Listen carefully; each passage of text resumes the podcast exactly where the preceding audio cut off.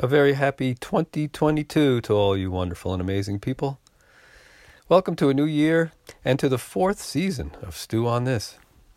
This episode is called A Whole New Ball Game.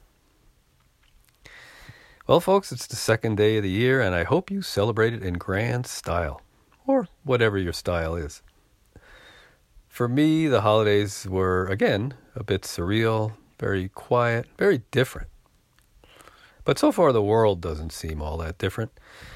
It still seems gripped in fear, confusion, and chaos. But somehow, the new year always brings me hope.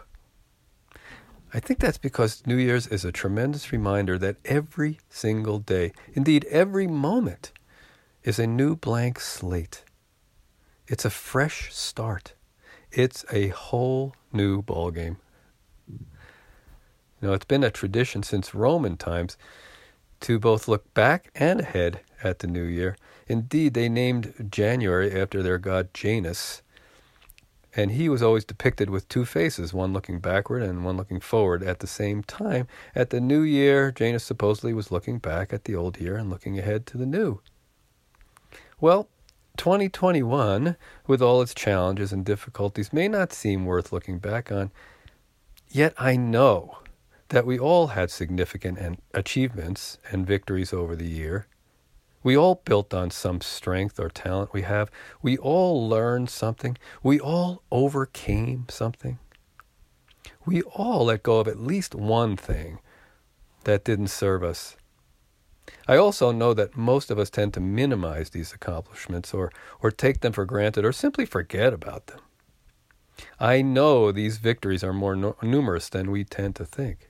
So you and I are definitely worth taking the time to take stock of our achievements and victories and to celebrate them. I hope you did that. I, for one, celebrate all of us who have held a vision for humanity and for the planet based on love and truth.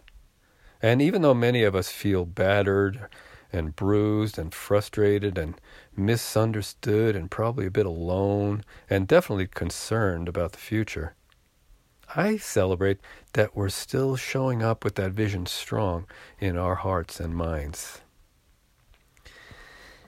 And similarly, looking ahead at 2022 may not be all that attractive a thing to do either, especially if we tend to look ahead by making New Year's resolutions and we've already broken some of them.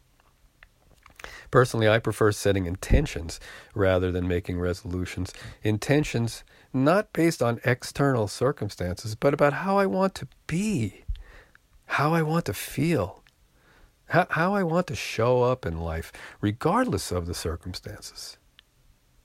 So, those strengths and victories and growth that we experienced in 2021, if we're aware of them, if we acknowledge them, they'll be right there with us to help us show up as we intend.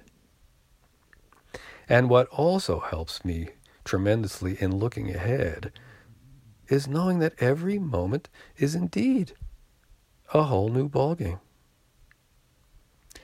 That phrase, a whole new ballgame, comes from, comes from baseball, and it carries a lot of meaning. Most commonly, in our language, it's used to describe a situation that is completely different from what one is used to or what one was expecting. And that meaning alone can be very helpful to remember definitely helps to remember that the future will, without a doubt, be different than what we're used to or what we might be expecting. I know for me, knowing this makes it much easier for me to focus on my vision rather than on the appearances or rather than on any expectation that things will continue as they appear. But there's even more about the idea of a whole new ballgame that is very helpful. In baseball, the game isn't over until it's over. The game isn't over until nine innings have been played. There's no time clock. So no matter how badly one is losing a game, they're not going to run out of time in order to catch up and perhaps win the game.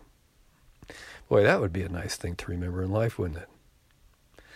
But most importantly, no matter how badly you lose a game in baseball, it only counts as one game and it has absolutely nothing to do with the outcome of the next game.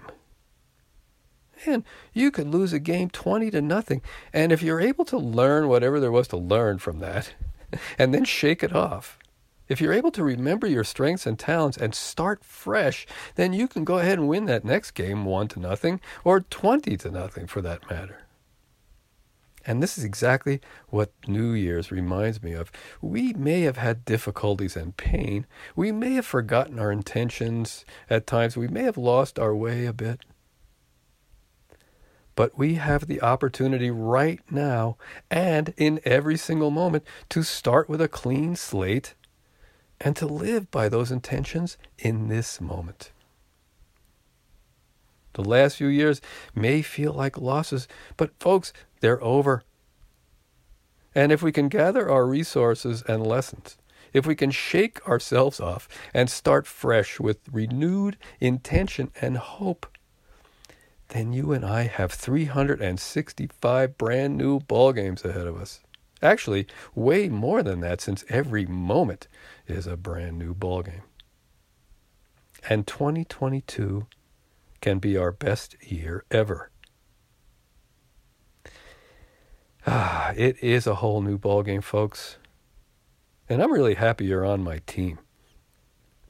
And I know that together we can create that best year ever. You and I can help create a championship season. And you and I can create the kind of world we want to live in. Stew on that. I'll see you next week.